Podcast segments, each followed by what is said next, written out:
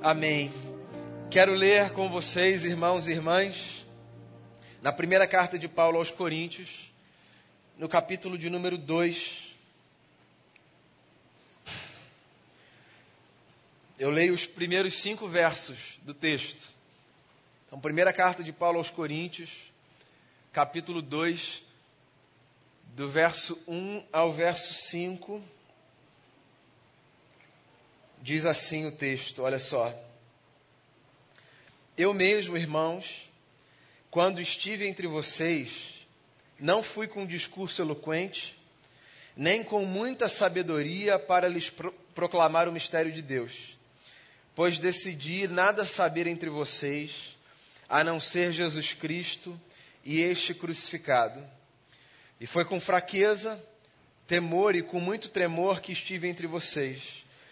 Minha mensagem e minha pregação não consistiram em palavras persuasivas de sabedoria, mas consistiram em demonstração do poder do Espírito, para que a fé que vocês têm não se baseasse na sabedoria humana, mas no poder de Deus. Palavras de Paulo, nosso irmão na fé, numa das cartas mais interessantes que ele escreve aqui no Novo Testamento, que é a primeira carta à comunidade de Corinto. Digo uma das cartas mais interessantes por uma razão. Essa carta é uma carta que, além das instruções que Paulo dá em todas as demais, funciona também como uma espécie de confirmação de que sempre que a comunidade de fé precisa ser exortada, então aquele que a lidera tem a responsabilidade de fazê-lo. O apóstolo Paulo, quando escreve para a comunidade de Corinto, não escreve principalmente para dizer: vocês são lindos, eu amo vocês, fiquem juntos e avancem. Ele escreve porque ele percebe na comunidade de Corinto um problema gravíssimo, gravíssimo. A comunidade estava profundamente fragmentada, dividida. As pessoas estavam separadas por partidos, por blocos. Elas não se davam, não se falavam. E Paulo se vê na necessidade de reconstruir esse espírito comunitário. Paulo tem um desafio como líder da igreja o desafio de olhar para aquele grupo que não conseguia mais se respeitar, se tolerar, que vivia em disputas, e fazer com que aquelas pessoas acreditassem que todos estavam ali por uma mesma causa. Paulo era cidadão de um mundo para o qual a sabedoria grega era o que havia de mais sedutor nas conversas. A sabedoria grega era a maior demonstração da eloquência, da grandeza de uma pessoa. De modo que numa cidade como Corinto, por exemplo, se você quisesse seduzir alguém ou um grupo, demonstrar uma espécie de ascendência sobre a pessoa, influenciar uma pessoa, o caminho mais recomendado seria exatamente esse: de se fazer valer do conhecimento filosófico e mostrar para as pessoas que você era uma pessoa que tinha a contribuir, tinha a oferecer. As disputas da comunidade de Corinto eram disputas que passavam por aí, sabe? Por esse lugar. De gente que pretendia mostrar para os outros grupos que o seu lugar de fala era um lugar mais privilegiado. Porque a sua visão de mundo era uma visão mais importante, mais sofisticada, que tinha mais fundamento. E se você conhece um pouco da história do apóstolo Paulo, você pode imaginar que para esse tipo de conversa e de jogo, Paulo era certamente uma espécie de jogador bastante gabaritado, com uma boa formação, uma vasta compreensão cultural, uma capacidade de conversar com qualquer pessoa do seu tempo.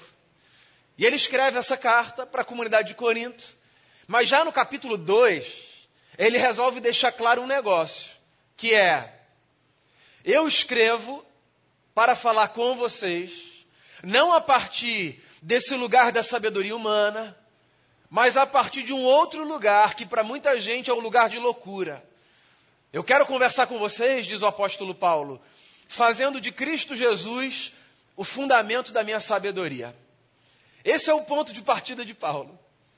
E esse deve ser o ponto de partida de qualquer pessoa que entende a importância do que Paulo deseja nos dizer. Qualquer lugar que a gente esteja, seja qual for o desafio que a gente tenha, a tarefa que a gente carregue, se a gente entendeu a beleza da cruz de Jesus, tem um ponto que é um ponto inequívoco. A nossa verdadeira sabedoria é o poder de Deus que se revela na obra e na pessoa de Jesus Cristo de Nazaré. Você sabe que tem muita gente que lê esse texto de Paulo aqui, aos meus olhos pelo menos, de maneira muito equivocada.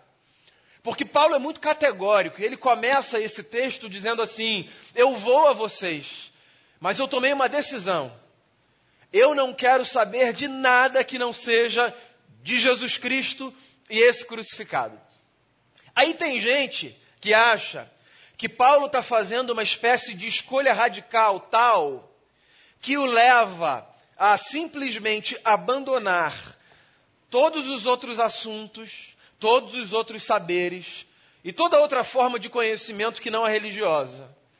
E tem gente que constrói a sua vida assim, que acha, por exemplo, que se tornar um seguidor de Jesus, uma seguidora de Jesus, é abdicar de tudo que está para além desse único assunto, Jesus Cristo.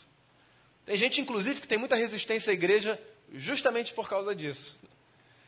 Porque essa gente que compõe igreja muitas vezes acha que a sua espiritualidade está na demonstração de uma espécie de vida que não se faz valer de absolutamente nada que não seja de um mesmo assunto. Você precisa aceitar Jesus. Você já aceitou Jesus hoje? Você quer aceitar Jesus? Como é que está a sua vida com Jesus?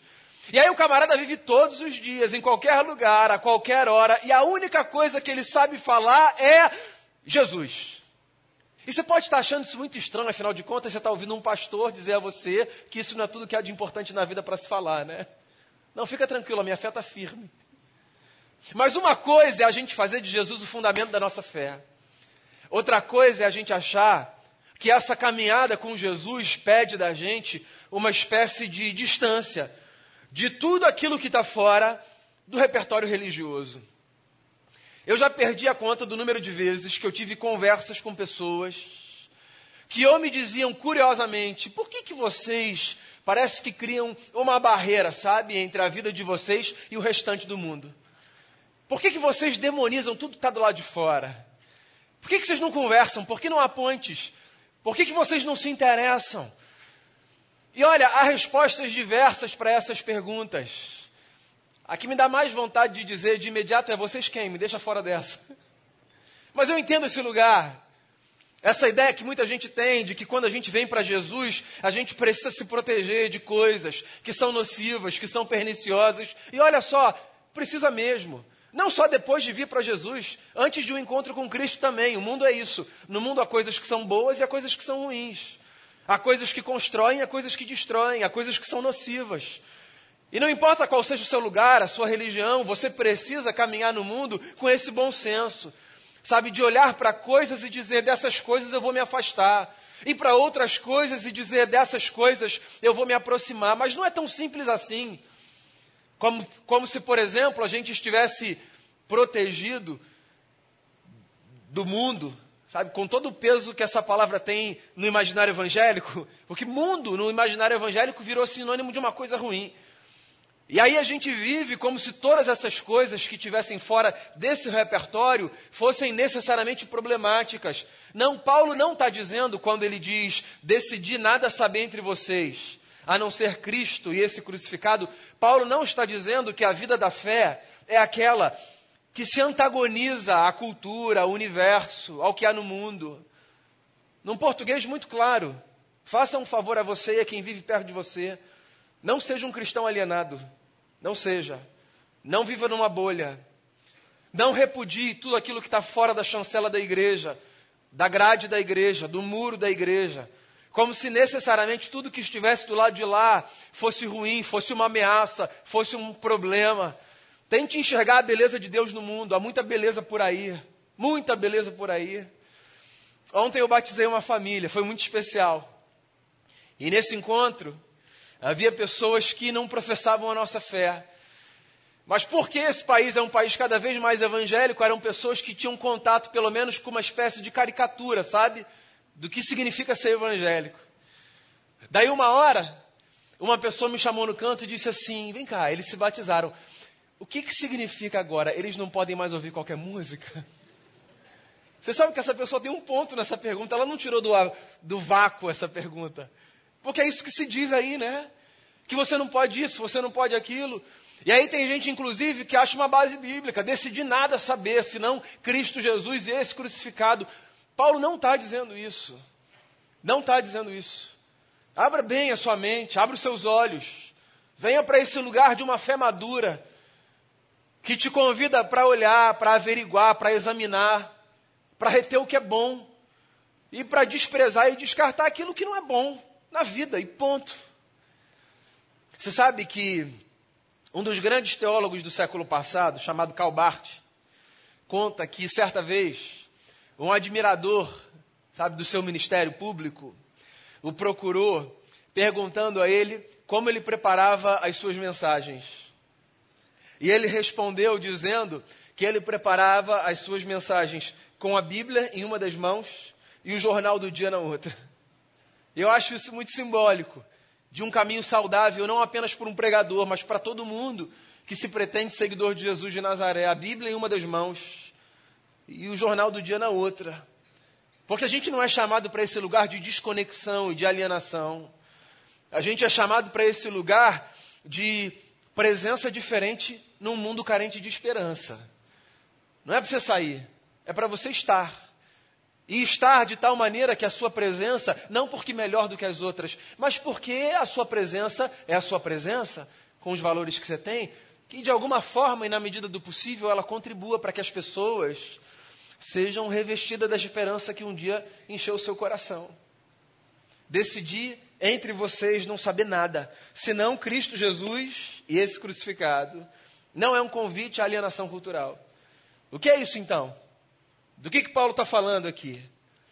Bem, Paulo está falando de um ponto. Paulo está tentando responder uma pergunta. Sabe qual pergunta? A pergunta importantíssima que todo mundo precisa responder para si nessa vida. Qual é o fundamento da sua existência? Todo mundo precisa responder essa pergunta. Qual é o fundamento da sua existência? A sua vida tem o que como fundamento? O que sustenta a sua jornada? A partir de qual solo você se propõe na sua caminhada? Essa é a pergunta que Paulo está tentando responder aqui. E ele responde de forma objetiva. Ele diz: O meu fundamento, aquilo que eu sei antes de todas as coisas, é Cristo Jesus e este crucificado. É a partir desse lugar que eu falo que eu falo, que eu vejo que eu vejo. É a partir desse lugar que eu me proponho como um sujeito nesse mundo, que eu vivo a minha cidadania, é a partir dessa compreensão, sabe, de universo que eu procuro escrever a minha jornada. E esse negócio pode parecer um negócio assim muito filosófico, distante da gente, mas não. Isso é fundamento para o dia a dia. Faz toda a diferença. Não é que todas as pessoas têm que viver desse jeito. Eu bato muito nessa tecla aqui. E eu quero que você me permita repetir esse ponto. Porque eu acho que esse ponto é um ponto que a gente precisa introjetar. A experiência da fé não é uma experiência da violência, da força, do constrangimento. A experiência da fé é uma experiência da liberdade de consciências que se permitem moldar por algo que elas consideram importante para si.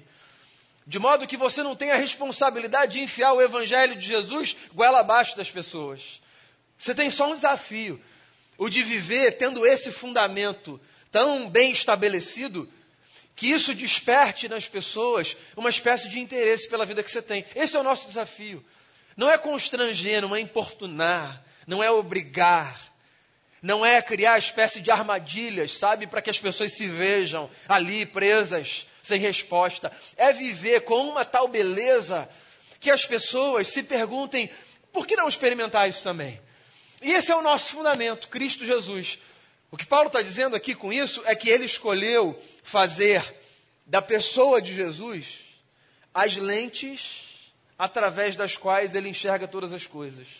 É isso. Decidir não saber nada senão Cristo Jesus e este crucificado significa usar Jesus como lente a partir da qual a gente enxerga todas as coisas. Pois então, é isso.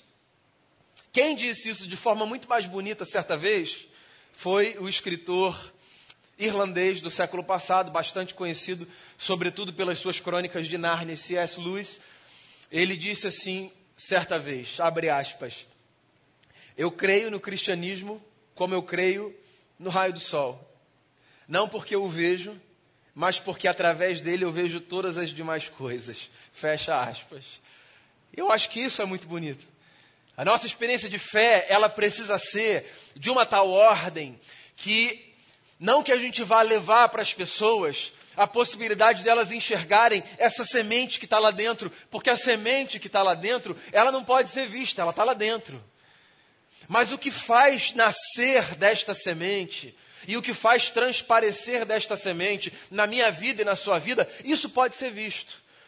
Então não é a minha experiência com Deus que as pessoas veem, porque ela está lá dentro, no solo do meu coração, no que há de mais profundo dentro de mim e dentro de você. É o que nasce daí que as pessoas veem. E aí as pessoas vão fazer com isso o que elas quiserem fazer. A sua escolha é o que, que você vai fazer com o que está lá dentro. O que, que você vai colocar lá dentro. E é evidente que a partir desse lugar, de um líder religioso cristão, e antes disso, de um seguidor de Jesus de Nazaré, o meu convite a você é para que você faça de Cristo Jesus o fundamento da sua existência. Que você acredite que Ele está nos anseios mais profundos da sua alma. Que você acredite que por Ele passam as respostas mais importantes da sua vida que você acredite que Ele é a expressão de um Deus que oferece companhia para todos os dias. Agora, eu só posso dizer: experimenta isso, vê se faz sentido para você, vê se você consegue acreditar nisso, vê o que, que isso faz dentro da sua alma, porque do lado de dentro tem a ver com você. Eu decidi um negócio, eu decidi que eu não vou saber nada que não seja Cristo Jesus e este crucificado. Eu escolhi ler o mundo a partir dessas categorias. Inclusive, não sei se você sabe, vou dar um conselho aqui para você tentar colocar a sua leitura do mundo a partir de uma perspectiva bíblica. Talvez das perspectivas bíblicas mais clássicas de compreensão do mundo, uma delas seja a que divide a história em quatro pilares. Os cristãos são, dentre tantas coisas, essa gente que acredita que, um, o universo foi criado por Deus. Dois, houve uma espécie de ruptura da nossa relação com o Criador. Três, existe uma obra de redenção desse universo que foi criado. E quatro, um dia essa obra vai ser completada em Cristo Jesus, nosso Senhor. Criação, queda, consumação, redenção e consumação, perdão. São os quatro pilares, sabe? São os quatro arcos que moldam a nossa compreensão de mundo. Deus nos criou, criou todas as coisas. Nós somos resultado de propósito, de intencionalidade. Nós fomos criados. Nós não somos contingenciais. Nós não estamos aqui por acaso. Existe propósito para a nossa existência. Eu acho isso importantíssimo. O mundo seria muito sem graça se para mim o mundo fosse só resultado do acaso. Como Deus criou é uma discussão que você pode ter depois com quem você quiser. Se você vai olhar para o Gênesis e você vai dizer isso é literal, se você vai olhar para o Gênesis e vai dizer isso é uma metáfora, uma poesia, você pode guardar essa discussão para você. Para mim, o mais importante é acreditar que há propósito no universo, que a nossa vida ela não responde ao acaso, sabe? Que a gente é resultado da intencionalidade. Eu acho muito importante acordar, sobretudo nos dias mais difíceis, acreditando que há propósito para a minha vida, dá uma força, sabe? Olhar para os dias difíceis e dizer assim: ó, não vou desistir, não, vou lutar, porque há propósito para a minha vida, há sentido para a minha vida. Porque se Deus nos criou, Deus nos criou com um propósito. Então eu gosto de pensar na criação, esse é o primeiro fundamento, sabe? Dessa compreensão de mundo a partir de Jesus.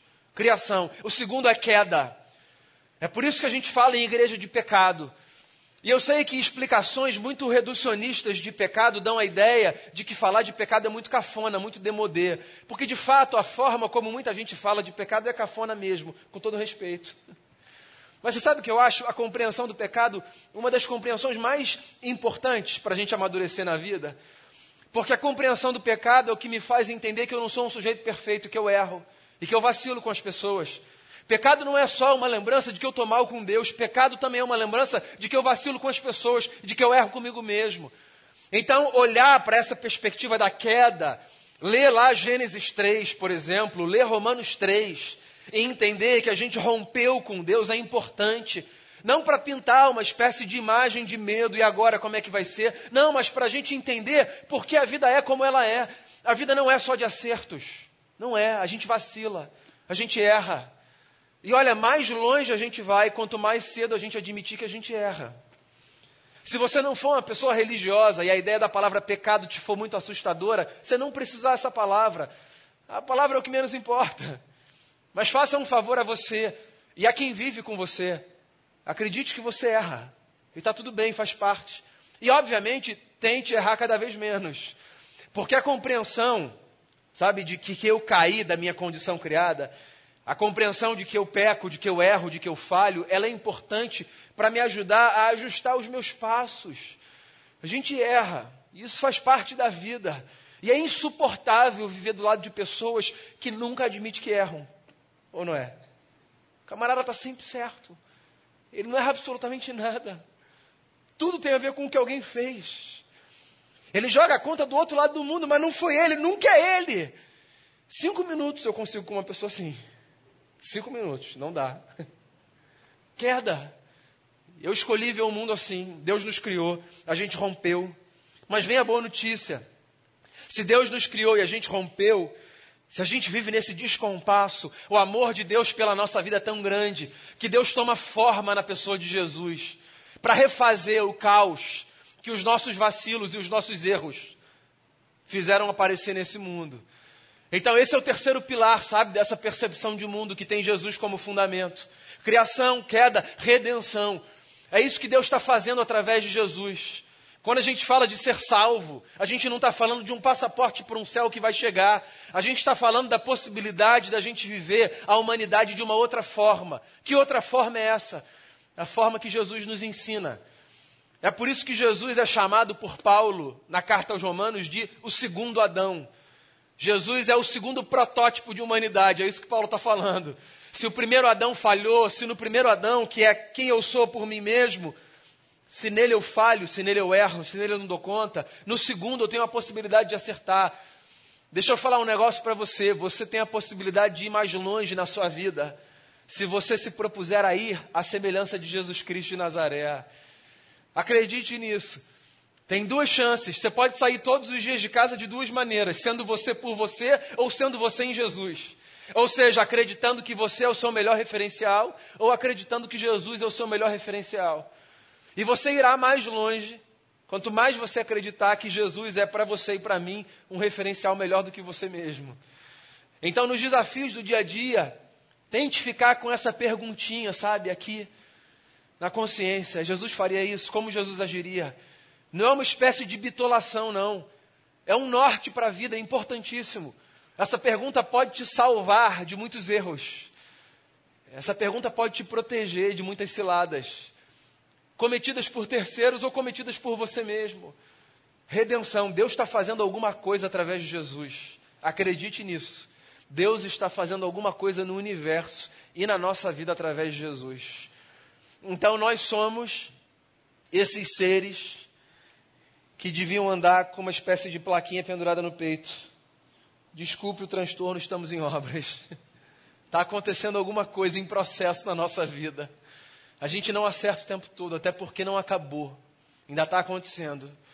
A gente muda um hábito, às vezes a gente se vê fazendo aquilo que a gente disse que não ia mais fazer.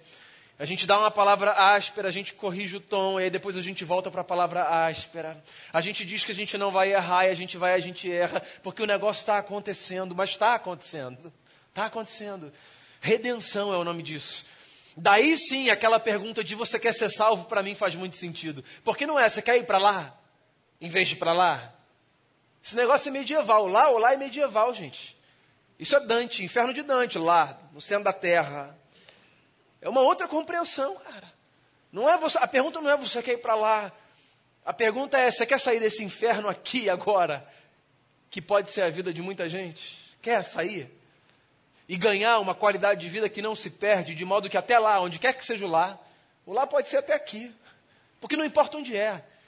O que importa é a qualidade de vida que a gente vai ter e que a gente já pode ter quando a gente acredita que Jesus pode fazer dentro da gente o que a gente não dá conta de fazer. Agora, essa plaquinha um dia a gente vai tirar. Para mim, o lá é importante por isso. Porque o lá é sinalização de que um dia essa plaquinha eu vou tirar. Porque Paulo diz, por exemplo, que um dia Deus vai ser tudo em todos. E nesse dia em que Deus for tudo em todos, aquilo que estava incompleto será completo. E o que era imperfeito será perfeito. E aí, esse dia, esse tempo, que é uma esperança escatológica, hoje de manhã a gente falou sobre isso. Esse tempo, esse dia, esse lá que pode ser aqui, não importa. Ele vai ser a inauguração de um novo ciclo no qual todas as angústias que a gente vive e toda a contradição que a gente carrega e tudo isso que a gente experimenta, que diminui a potência da nossa existência, vai ser tirado. E a gente vai voltar a ser como a gente foi criado para ser. Porque se Deus nos criou para viver de uma forma, em algum momento a gente vai voltar a viver da forma que Deus nos criou. Enquanto esse negócio não acontecer, enquanto a gente estiver aqui, duas coisas a gente precisa entender. A gente é pecador, sim, mas Jesus está fazendo um negócio maravilhoso na nossa vida. Para mim, isso significa dizer: eu escolhi não saber absolutamente nada que não seja Cristo Jesus e esse crucificado. Não se distancie do mundo da vida. Não viva num gueto. Não entre numa bolha. Não seja um alienado. Leia. Se informe. Desfrute de toda a beleza que há no mundo. Interaja com a cultura, consuma a cultura, produza a cultura. Vá para além dos muros. Você vai descobrir Deus em muitos lugares que você nem imagina. Agora vá com esse fundamento. É isso que nos protege. Não é a cerca que nos mantém do lado de cá. É o fundamento que nos leva para o lado de lá. O meu fundamento é esse: Cristo Jesus e este crucificado. Que a gente não vá por aí tentando impressionar as pessoas com palavras bonitas, que a gente vá por aí viver a nossa vida acreditando que a força do amor de Jesus, que é o fundamento da nossa existência, é aquilo que causa o maior impacto no coração de gente que, como a gente, vive com muita expectativa de ter a sua alma preenchida. E que o Jesus que sacia a nossa alma, sacia a alma de todo mundo por aí.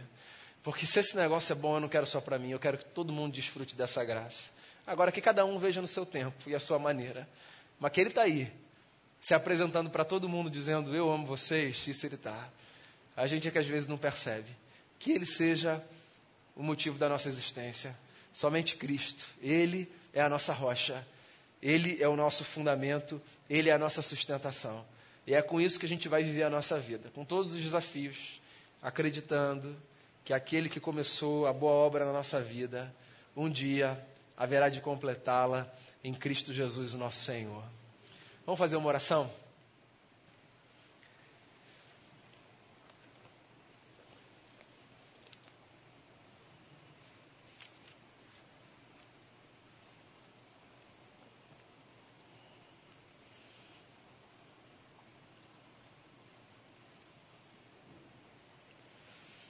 Faça uma oração aí no seu lugar, tenha um tempo seu para você refletir no que você ouviu, sabe, no que você quer falar com o Senhor.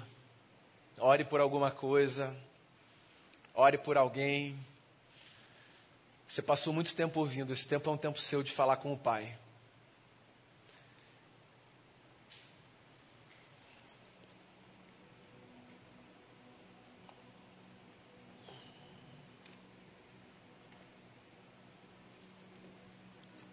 Tem muita coisa bonita que seduz a gente, que cativa, que impressiona, mas que depois, por alguma razão, se revela vazia.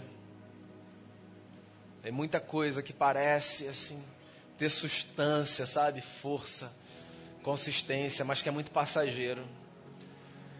Preencha sua alma com aquilo que é duradouro, que é verdadeiro, que não perece. Leva Cristo para o cerne da sua existência e vai viver, mas com Cristo no cerne da sua existência. O amor de Jesus na cruz, o poder de Jesus na sua ressurreição. Esse é o cerne da nossa existência. Esse é o fundamento da nossa vida. Vai viver a sua vida. Não fique preso numa bolha, numa gaiola, numa jaula. Vai viver a sua vida, mas leve isso como fundamento da sua caminhada. Jesus está com você. E Jesus é o pilar da nossa existência e da sua existência. Vai nessa fé para o dia a dia, vai para a segunda-feira nessa fé, porque Ele está aí com você.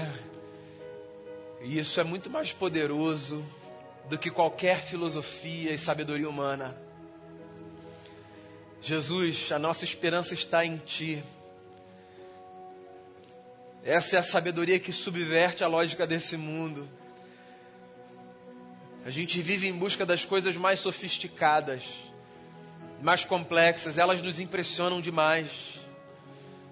E a gente anda por aí tentando ouvir das coisas mais berabolantes, coisas que fazem o queixo cair, que fazem o olho brilhar. O Senhor, quando resolveu se revelar, o Senhor se deitou numa manjedoura. O Senhor se revelou não na força humana, mas na fragilidade de um bebê. Se isso não é para abrir os nossos olhos, para que a gente perceba que às vezes a gente está obcecado com as coisas erradas, então eu nem sei para o que é. Então desvia o nosso olhar daquilo que é sedutor, mas que na verdade é uma armadilha. Desvia o nosso olhar da mentira de que o fundamento da nossa vida é o dinheiro, é o poder, é o status, é a fama, é a glória, é o currículo, é o lugar onde a gente mora. Desvia o nosso olhar disso e faça a gente entender que o sentido da nossa vida é a fé em Jesus Cristo, nosso Senhor. Porque se a gente tem isso, a gente vai para o mundo e para as lutas e também para as alegrias e a gente enfrenta sabendo que o Senhor está com a gente. Então seja o Senhor o nosso fundamento. Que a gente faça coro com o nosso irmão, o apóstolo Paulo, e que a gente diga todos os dias: Eu decidi não saber nada senão Jesus Cristo e este crucificado. Ele é a nossa esperança. E é no nome dele e não no nosso próprio que a gente ora, porque ele é a possibilidade da gente ser ouvido pelo Senhor. Ele é o acesso ao Pai, ele é o novo e vivo caminho que faz com que as nossas orações cheguem a ti e sejam recebidas como aroma suave na tua presença. É no nome dele que nós oramos, muito agradecidos. Amém.